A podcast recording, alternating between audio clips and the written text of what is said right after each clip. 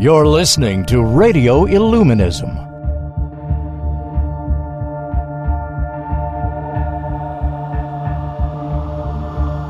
Bringing light to the things hidden in darkness.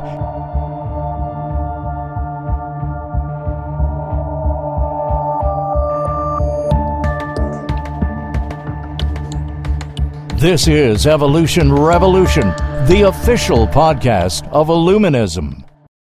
Unconsciousness. Consciousness is knowledge and life, unconsciousness is ignorance and death. If we are conscious of the existence of a thing, we know that a relation exists between ourselves and that thing. If we become unconscious of its existence, neither we nor that object ceases to exist, but we fail to recognize its relation to us. As soon as we begin to realize in the sphere of our mind becomes a part of our mental constitution, and we begin to live in relation to it. We then by the power of our will. If it disappears, we may recall it by the power of recollection and memory. To know an object is to live relatively to it, to forget it is to cease to exist in relation to it. Unconsciousness, ignorance, and death are therefore synonymous terms, and everyone is dead in proportion as he is ignorant. If he is ignorant of a fact, he is dead relatively to other things. We cannot be conscious of everything at once, and therefore, as our impressions and thoughts change, our consciousness and relation to certain things change, and we continually die relatively to some things and live relatively to others.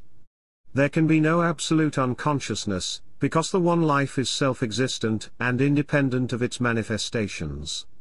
It manifests itself in our forms, and even if our forms dissolve, life continues to be and to evolve other forms. There can be no cessation of absolute consciousness as long as there is absolute being, because the absolute never ceases to be in relation to itself. Relative death and unconsciousness occurs every moment, and we are not aware of its occurrence. We meet hundreds of corpses in the streets, which are entirely dead and unconscious in regard to certain things to which we are alive, and we are dead in regard to many things to which others are alive and conscious. Only simultaneously occurring omniscience in regard to everything that exists would be absolute life without any admixture of death. But such a state is an impossibility as long as man is bound to a personality and limited form, and has therefore only a limited existence and consciousness. Each principle in man has a certain sphere of activity, and its perceptions can only extend to the limits of that sphere. Each is dead to such modes of activity as are in no relation with it.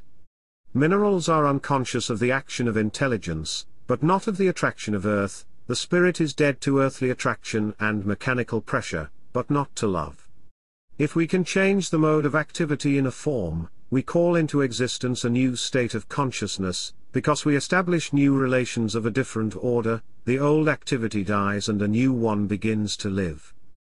If the energy which we are now using for the purpose of digesting food, for performing intellectual labor and for enjoying sensual pleasures, were used for the purpose of developing the spiritual germs contained within the constitution of man, we would be in a comparatively short time rewarded for our labor by becoming superior beings, of a state so far above our present condition, that we can at present not even conceive of it, because we have no experience about it. All we know about such states is that which has been told to us by those who have entered it, and in moments of tranquility and exaltation the soul of even not highly spirituality developed people may occasionally pass by the temple of divine wisdom, when the door is left ajar, and from the glance caught of the interior light that streams through the gates of gold it may form a conception about the beauties contained therein. In the constitution of average man life is especially active in the physical body, and he clings to the life of that body as if it were the only possible mode of existence. He knows of no other mode of life, and is, therefore, afraid to die. A person who has concentrated his life and consciousness into his astral body will be conscious of another existence, and his physical body will be only so far of value to him, as by its instrumentality he can act on the physical plane. Physical death is a continuation of the activity of life in other principles. If we, by an occult process, concentrate all our life into our higher principle before our body ceases to live, we master death, and live independent of our physical body. Such a transfer of life and consciousness is not beyond possibility. It has been accomplished by many, and will be accomplished by others. The material elements of the physical body are continually subject to elimination and renewal. By permitting the physical body gradually to die, while the spiritual organism becomes developed, the astral body assumes the functions of the physical form. No one would be willing to look upon such a change as death, and nevertheless it would be nothing else but a mode of dying slow as far as the. Such things exist and are called naimanakiyas. C H P Blavatsky, The Voice of the Silence, Part three. They are not to be confounded with the so-called Theosophical Mahatmas, who are terrestrial men and adepts, but who have been represented by some fanatical as spirits or ghosts. Physical body is concerned, while at the same it is a raising of the real man into a superior form of existence.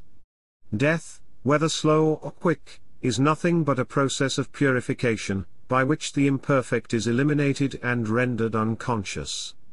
Nothing perishes but that which is not able to live. Principles cannot die, only their manifestations cease in one plane, to appear in another. Only that which is perfect can remain without being changed.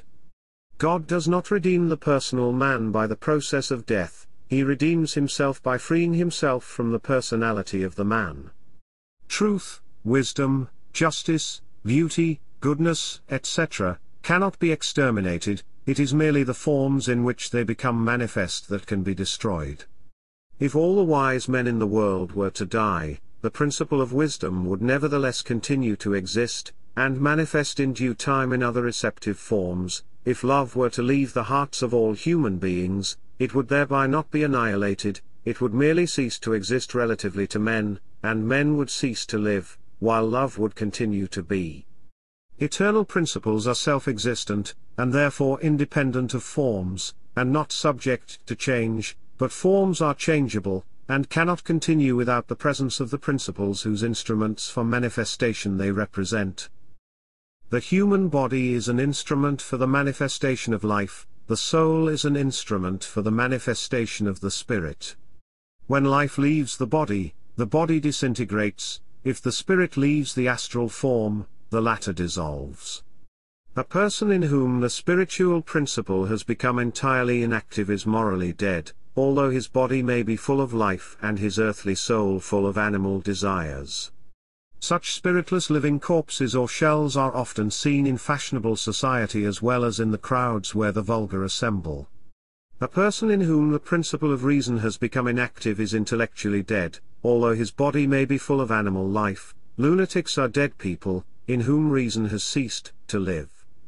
If the soul leaves the body, the form dies, but the soul lives if endowed with spirit, but if its connection with spirit ceases, either before or after the death of the body, it dissolves into the elements of the astral plane. The astral soul, like the body, is a compound organism, composed of various elements. Some of these elements may be fit to assimilate with spirit, others are not fit to do so. If a person, during his earthly life, has not purified his soul sufficiently, so as to enter the spiritual state immediately after the death of the physical body, a gradual separation of the pure and impure elements from the still impure remains takes place in the state after death.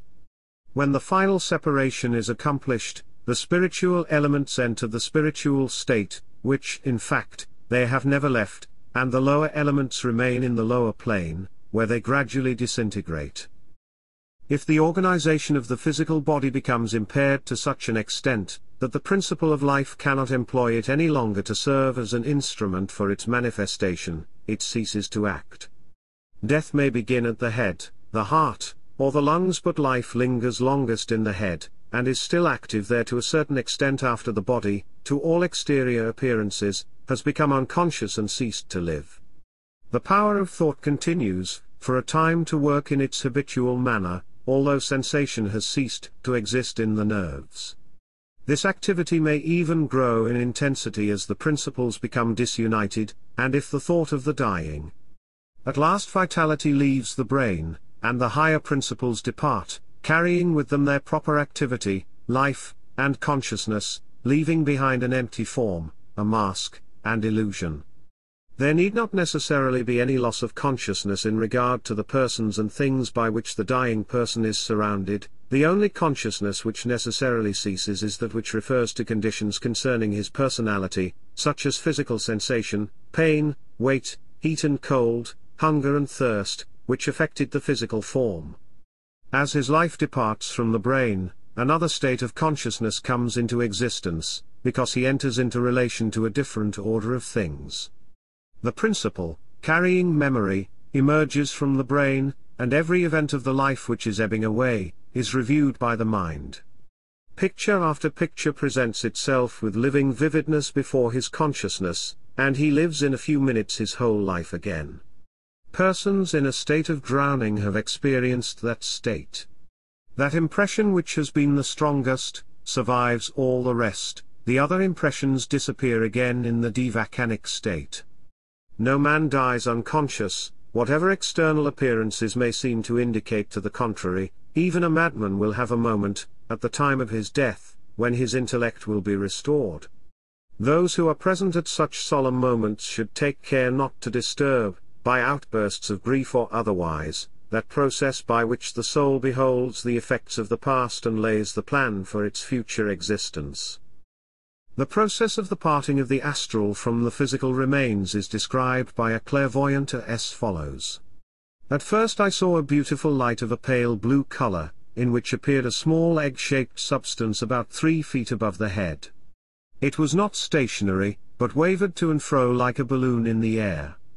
Gradually it elongated to the length of the body, the whole enveloped in a mist or smoke.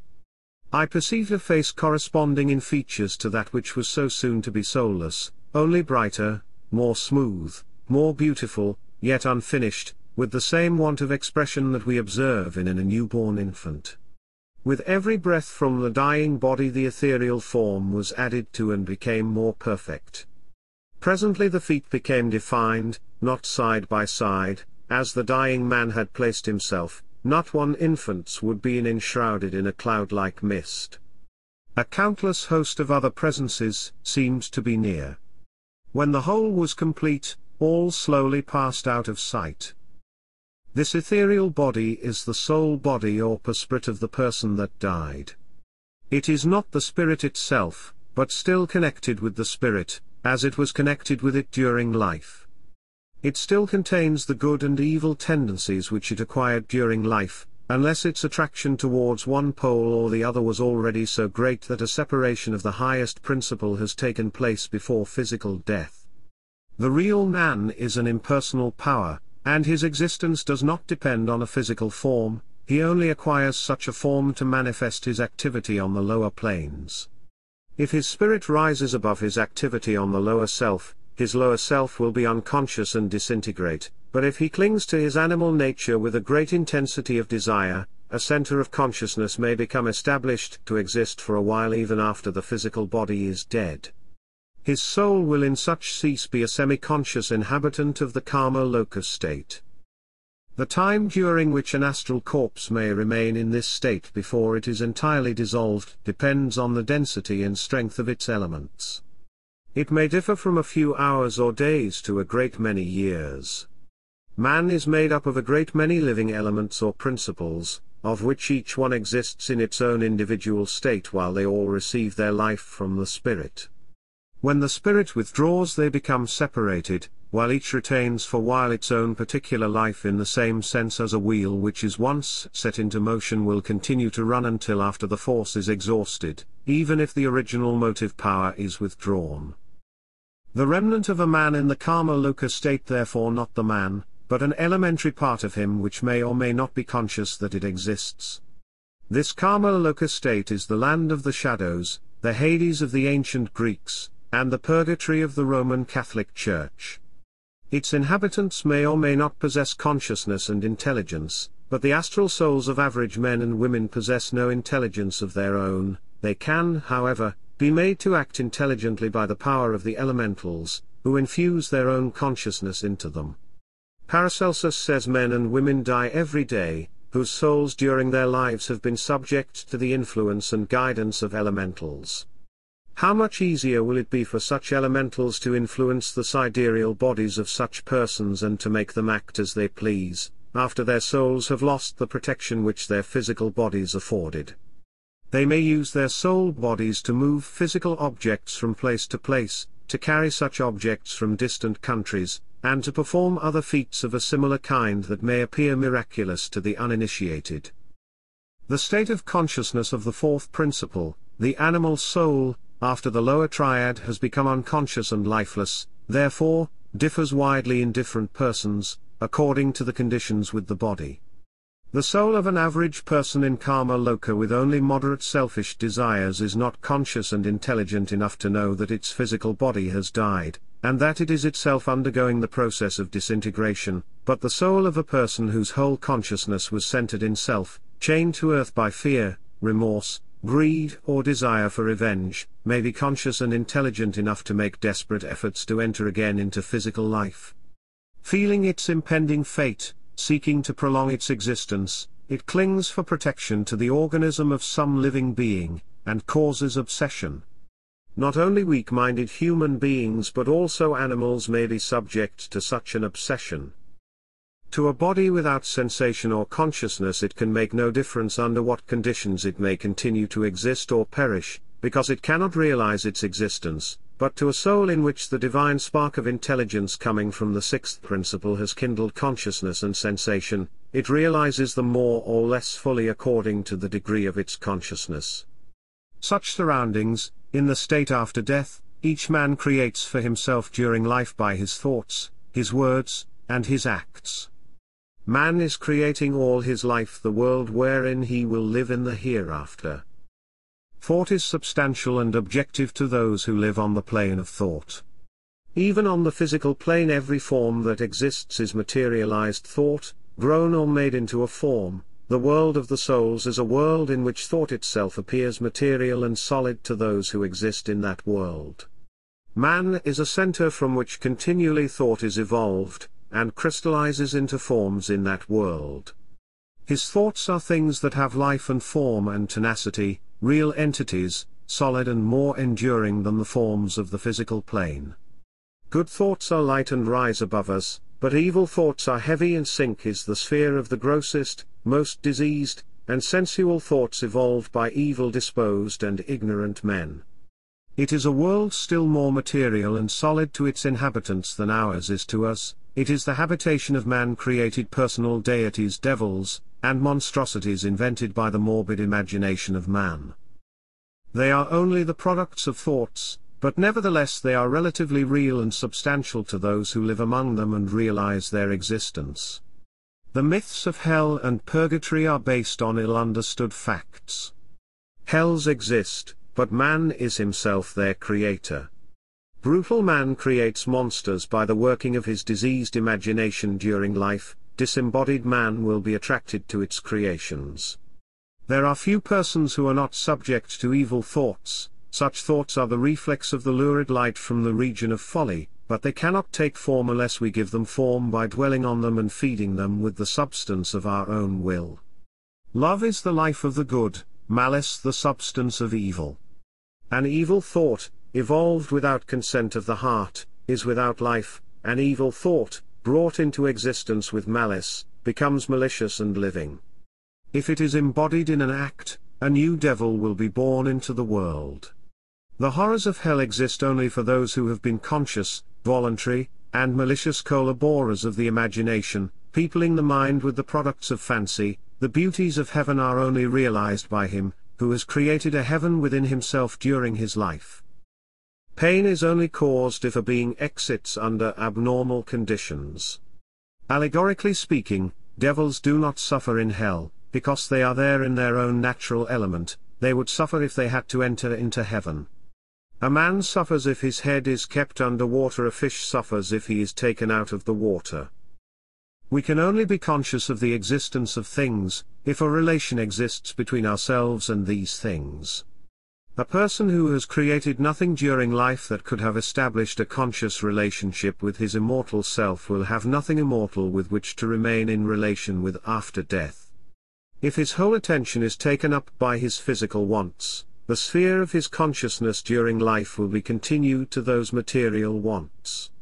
When he leaves his material habitation, material wants will no longer exist for him, and his consciousness of them ceases. Having created nothing in his soul that can enter in relation with his own spirit, his soul will neither lose that which it never possessed nor gain that which it never desired, but remain a blank.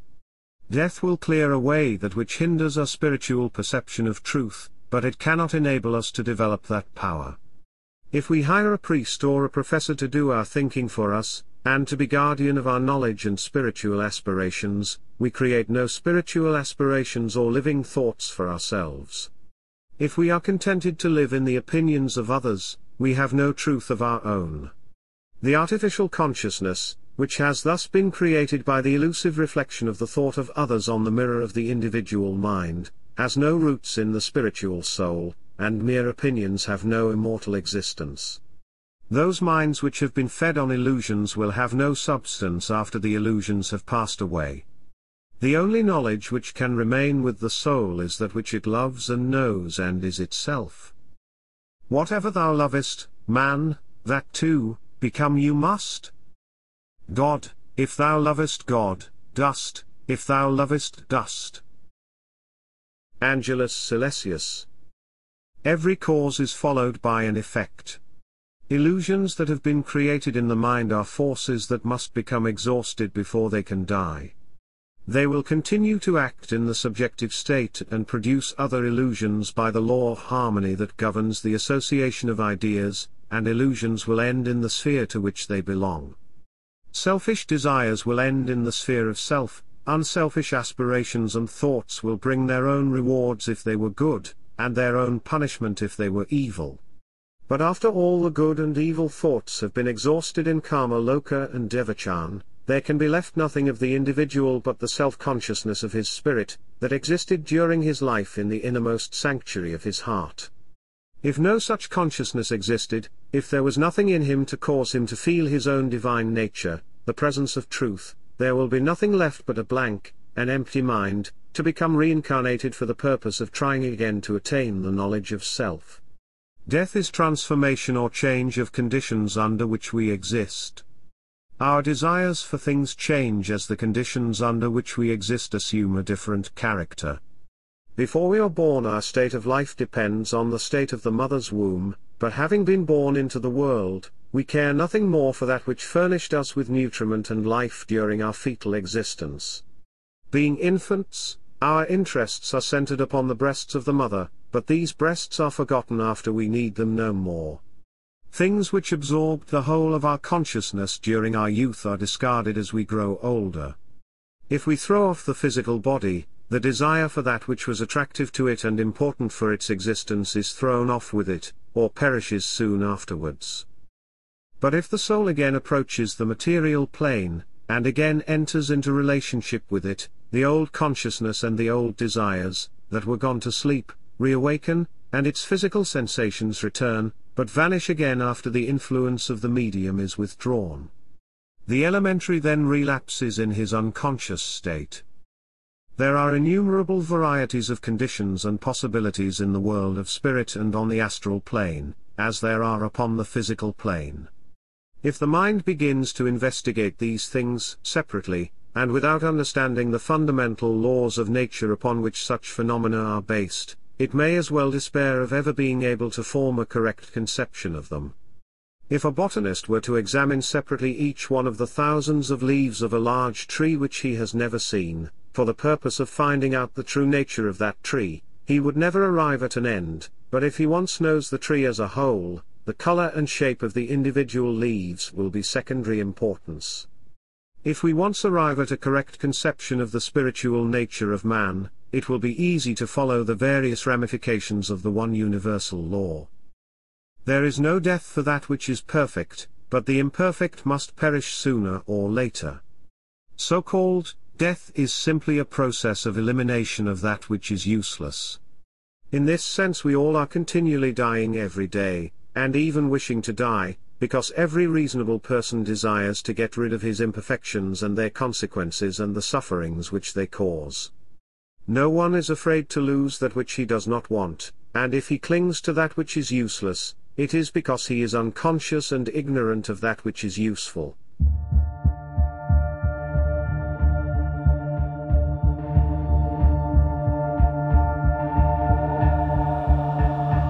Do you like what you hear so far? Make sure you never miss a show by clicking the subscribe button now. This podcast is made possible by listeners like you.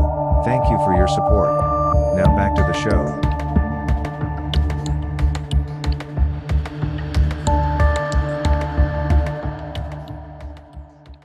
In such a case he is already partly dead to that which is good, and must come to life and learn to realize that which is useful, by dying to that which is useless.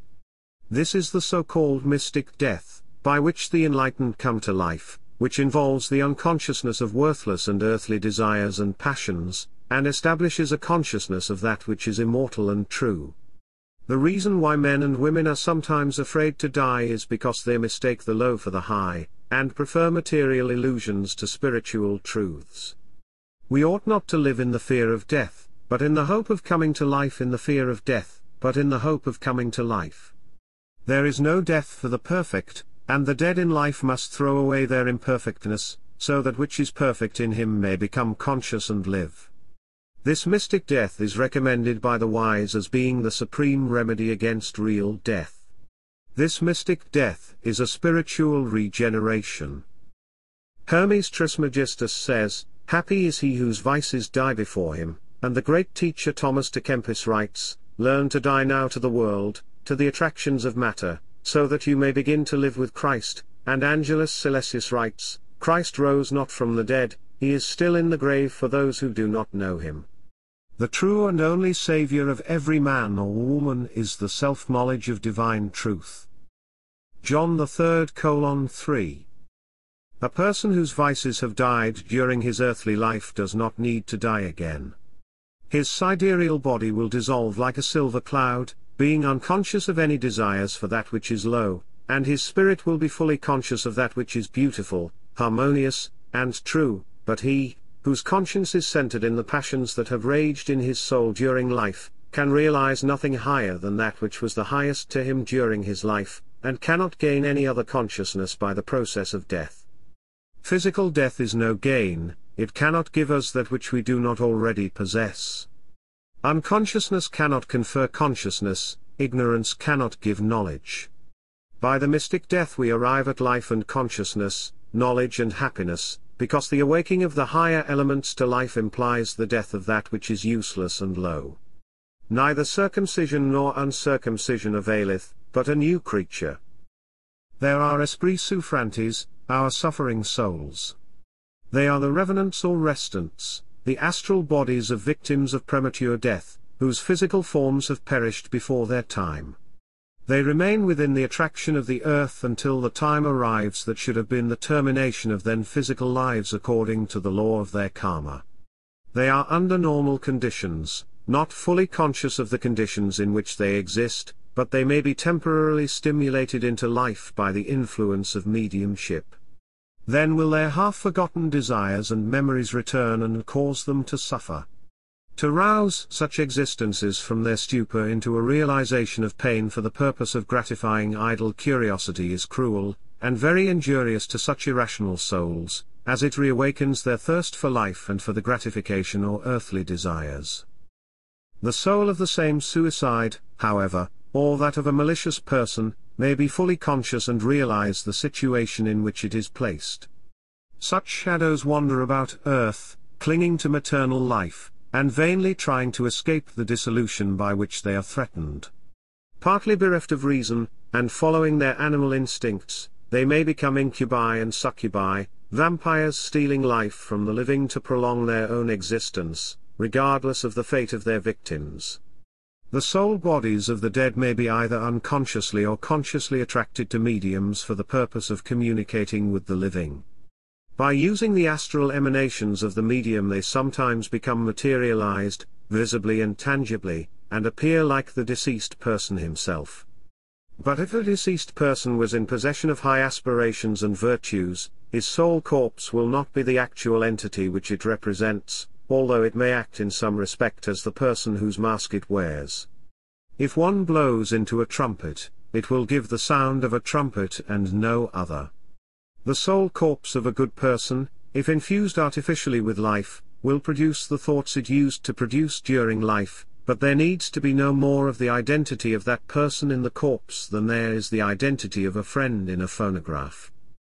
The revelations made by such spirits are the echoes of their former thoughts, or of thoughts impressed upon them by the living, as a mirror reflects the faces of those that stand before it. They do not give us a true description of the spirit's conditions in the world of souls, because they are themselves ignorant of that condition. At the time when Plato was living, such souls returned, giving descriptions of Hades and of the deities that were believed to exist in that place. At the present day the souls of Roman Catholics will return and ask for masses to be relieved from purgatory, while the Protestants refuse to be benefited by ceremonies of the Catholic Church. The souls of dead Hindus ask sometimes for the performance of sacrifices to their gods, and every such spirit domineered by those ideas in which he believed during his life. The discrepancy in their reports prove that their tales are only the products of the imagination of the irrational soul. If man has a spirit, that spirit must be immortal. But a man is not immortal if he does not realize the presence of the immortal spirit in him. Having become conscious in man, it cannot become unconscious again, because it is self-existent and independent of all conditions but those which it creates itself. In him who is, the consciousness of the I am is indestructible, because it exists in the absolute eternal one. If that consciousness were to perish, the world would perish with it, because in the consciousness of the I am the world came into existence, and by its power does it continue to exist. Its consciousness upholds the world, its unconsciousness would be annihilation, but that which not truly is cannot have the true consciousness of being, it may at best fancy to be it exists, but as an illusion and not in truth. The object in man's life is to become conscious that he is, not an elusive personal form, but an impersonal, immortal reality, to render the unconscious spirit conscious and enable the immortal soul to realize its own immortality. The object of death is to release that which is conscious from that which is unconscious, and to free the immortal from the bonds of matter.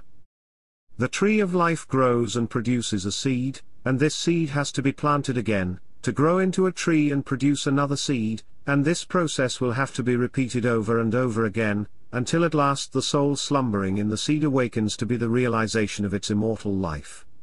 Unconscious of any relation to personalities, unconscious of its own self, it will be attracted to such conditions as may be best suited for its further development, as its karma decides. It will be attracted to overshadow a man whose moral and intellectual tendencies and qualities correspond to its own, careless whether it enters the world as a newborn babe, through the door of the hut of a beggar or through the place of a king. It does not care for its future conditions, because it is unconscious of their existence. The unconscious spiritual monad, descending into the lower plane, gathering again the elements which belonged to the previous man of earth, building again the thought body which it had created in former it had created in former lives and which constituted its terrestrial character, and entering again into connection with a human physical organism, is born once more into the world of sorrow, builds up the house of flesh, and takes up once more the battle with life, the strife with its lower nature, to make a step forward and come nearer to God. Thus a man that reigned as a king in a former incarnation may be reborn as a beggar, and a liberal beggar may create as his future successor a king or a being of noble birth. Both act without freedom of choice at the time of their visit to the earth, following unconsciously their karma. But the adept, who knows his own real self and has learned to realize his immortal existence, will be his own master. He has grown above the sense of personality, and thereby gained immortal consciousness during his own earthly life. He has thrown away his lower self, and death cannot rob him of that which he no longer possesses and to which he attaches no value. Being conscious of his existence and of the conditions under which he exists, he may follow his own choice in the selection of a body, if he chooses to reincarnate, either for the benefit of humanity or for his own progression. Having entirely overcome the attractions of earth, he is truly free. He is dead and unconscious to all earthly temptations, but conscious of the highest happiness attainable by man. The delusion of the senses can fashion for him no other tabernacle to imprison his soul, and before him lies open the road to eternal rest in nirvana. If a person has once attained spiritual self-knowledge, he will not need to follow the blind law of attraction, but he will be able to choose the body and the conditions most suitable to him. He may then reincarnate himself in the body of a child, or in the body of a grown person, whose soul has been separated by disease or accident from the body, and that person will thus be brought to life again, if no vital organ is too seriously injured, to carry on the functions of life again. Cases are known in which a certain person apparently died, and finally came to life again, when from that time he appeared to be an entirely different man. He may have died as a ruffian and after his recovery become suddenly like a saint, so that such a sudden change appeared inexplicable on any other theory than that an entirely different character had taken possession of his body.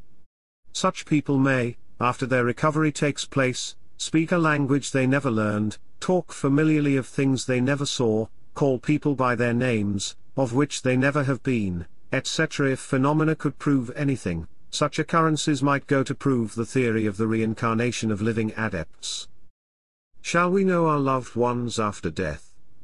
Is a question which is often asked, and which answers itself if the true nature of the ego is known. In all planes rules the law of harmony, and like is attracted to like, but an illusion can only know illusions. We do not know each other in this life, if we have not the knowledge of ourself.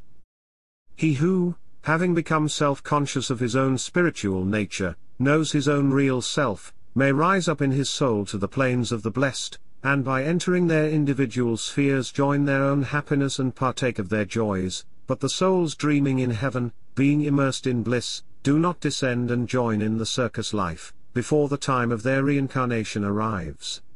Such as descent would be degradation. Heaven does not descend to earth, but if earth ascends to heaven it becomes heaven itself. To die is to become unconscious in relation to certain things. If we become unconscious of a lower state, and thereby become conscious of a higher existence, such a change cannot properly be called death. If we become unconscious of a higher condition, and thereby enter a lower one, such a change is followed by degradation, and therefore degradation is the only death to be feared. Degradation takes place if a human faculty is employed for a lower purpose than that for which it was by nature intended. Degradation of the most vulgar, the lowest material type takes place, if the organs of the physical body are used for villainous purposes, and disease, atrophy, and death are the common result. A higher and still more detrimental and lasting degradation takes place if the intellectual faculties are habitually used for selfish and degrading purposes. In such cases the intellect, that ought to serve as a basis for spiritual aspirations, becomes merged with matter, its consciousness is bound down to the plane of materiality and selfishness, and become inactive in the region of spirituality. The lowest and most enduring degradation takes place if man, having reached a state in which his personality has, to a certain extent, merged with his impersonal I, degrades his spiritual self by employing the powers which such an amalgamation confers for villainous purposes of a low character. Such are the practices of black magic. A person who, for want of any better understanding, employs his intellectual faculties for his own selfish purposes, regardless of the principle of justice, is not necessarily a villain, but simply a fool. The murderer may commit a murder to save himself from being discovered of some crime, and not for the purpose of robbing another person of life. A thief may steal a purse for the purpose of enriching himself, and not for the purpose of rendering another man poor. Such acts are the result of ignorance. Persons usually act evil for selfish purposes and not for the pure love of evil. Such acts are the result of personal feelings, and personal feelings cease to exist. Such a personal existence ceases when his life on the lower plane ceases to act. The higher spiritual eye of the man is neither again the same as it was before the compound of forces representing the late personality was born. The real villain, however, is he who performs evil for the love of evil without personal considerations. A person who is no more influenced by his sense of personality, and has attained spiritual knowledge, is a magician. Those who employ such a power for the purposes of evil have been called black magicians or brothers of the shadow, in the same sense as those who employ their spiritual powers for good purposes have been called brothers of light. The white magician is a spiritual power for good, the real black magician is a living power of evil attached to a personality that performs evil instinctively and for the love of evil itself. This power of evil may kill the man or the animal that never offended it, and by whose death it has nothing to gain, destroys for the love of destruction, causes suffering without expecting any benefit for itself, robs to throw away the spoils, revels in torture and death. Such an individuality attracts and calls to its and other impersonal evil powers, which become a part of it, and which continue to exist after the personality ceases to live on the physical plane. Many incarnations may be needed before such a power will come into existence, but when it once lives it will perish as slow as it grew. Angels, as well as devils, are born into the world, and children with villainous propensities and malicious characters are not very rare. They are the products of such forces as in former incarnation shave developed a spiritual consciousness in the direction of evil. A power which may be employed for a good purpose, can also be used for an evil purpose. If we can by magnetism decrease the rapidity of the pulse of a fever patient, we may also decrease it to such an extent, that the subject ceases to live. If we can force a person by our will to perform a good act, we may also force him to commit a crime. Everything is either good or evil according to the purpose for which it is used. It is unnecessary to enter into details in regard to the practices of black magic and sorcery. It is more noble and useful to study how we can benefit mankind than to satisfy our curiosity in regard to the powers for evil. To show to what aberrations of mind a craving for the power of working black magic may lead, it may be mentioned that the would-be black magician and great vivisector, Gilles de Rais, Maréchal of France, and better known as Bluebeard, who was executed for his crimes at Nantes, killed and tortured to death during a few years not less than one hundred sixty women and children in the interest of his science, and for the purpose of gratifying his curiosity in regard to black magic. The white magician delights in doing good, the servant of the black art revels in cruelty. The former cooperates with the divine spirit of wisdom, the latter cooperates with certain spiritual forces of nature, the former will be exalted in God and united with him, the latter will ultimately be absorbed by the beings with which he has associated and which he called to his aid. To ennoble our character and to raise our consciousness into the spiritual plane is to live, to let it sink to a lower level is to die. The natural order of the universe is that the high should elevate the low, but if the high is made to serve the low, degradation is the result. Everywhere in the workshop of nature the high acts upon the low by the power of the highest. The highest itself cannot be degraded. Truth itself cannot be turned into falsehood, it can only be rejected or misapplied. Reason itself cannot be rendered foolish, it can only be misused by reasoning foolishly. The universal and impersonal cannot itself become limited, it can only come into contact with such personalities as are able to approach it. The law does not suffer by breaking its connection with the form, the form alone suffers and dies. The truth is everywhere, seeking to manifest itself in the consciousness of man. Man's consciousness rotates between the two poles of good and evil, of spirit and matter. The omnipresent influence of the great spiritual sun renders him strong to overcome the attraction of matter, and assists him to come victorious out of the struggle with evil. Man is not entirely free as long as he is not in possession of perfect knowledge, which means realization of truth, but he is free to allow himself to be attracted by a love for the truth or to close his door against it. He may become united with the principle of wisdom, or he may sever his connection with it, and sell his inherited rights to immortality for a comparatively worthless mess of pottage. The centaur in his nature, whose lower principles are animal, while the upper parts are possessed of intellect, may carry away his spiritual aspirations and lull them into unconsciousness by the music of its illusions. Bodies may be comparatively long-lived, and some forms, compared with others, may be very enduring, but there is nothing permanent but the self-consciousness of love and the self-consciousness of hate.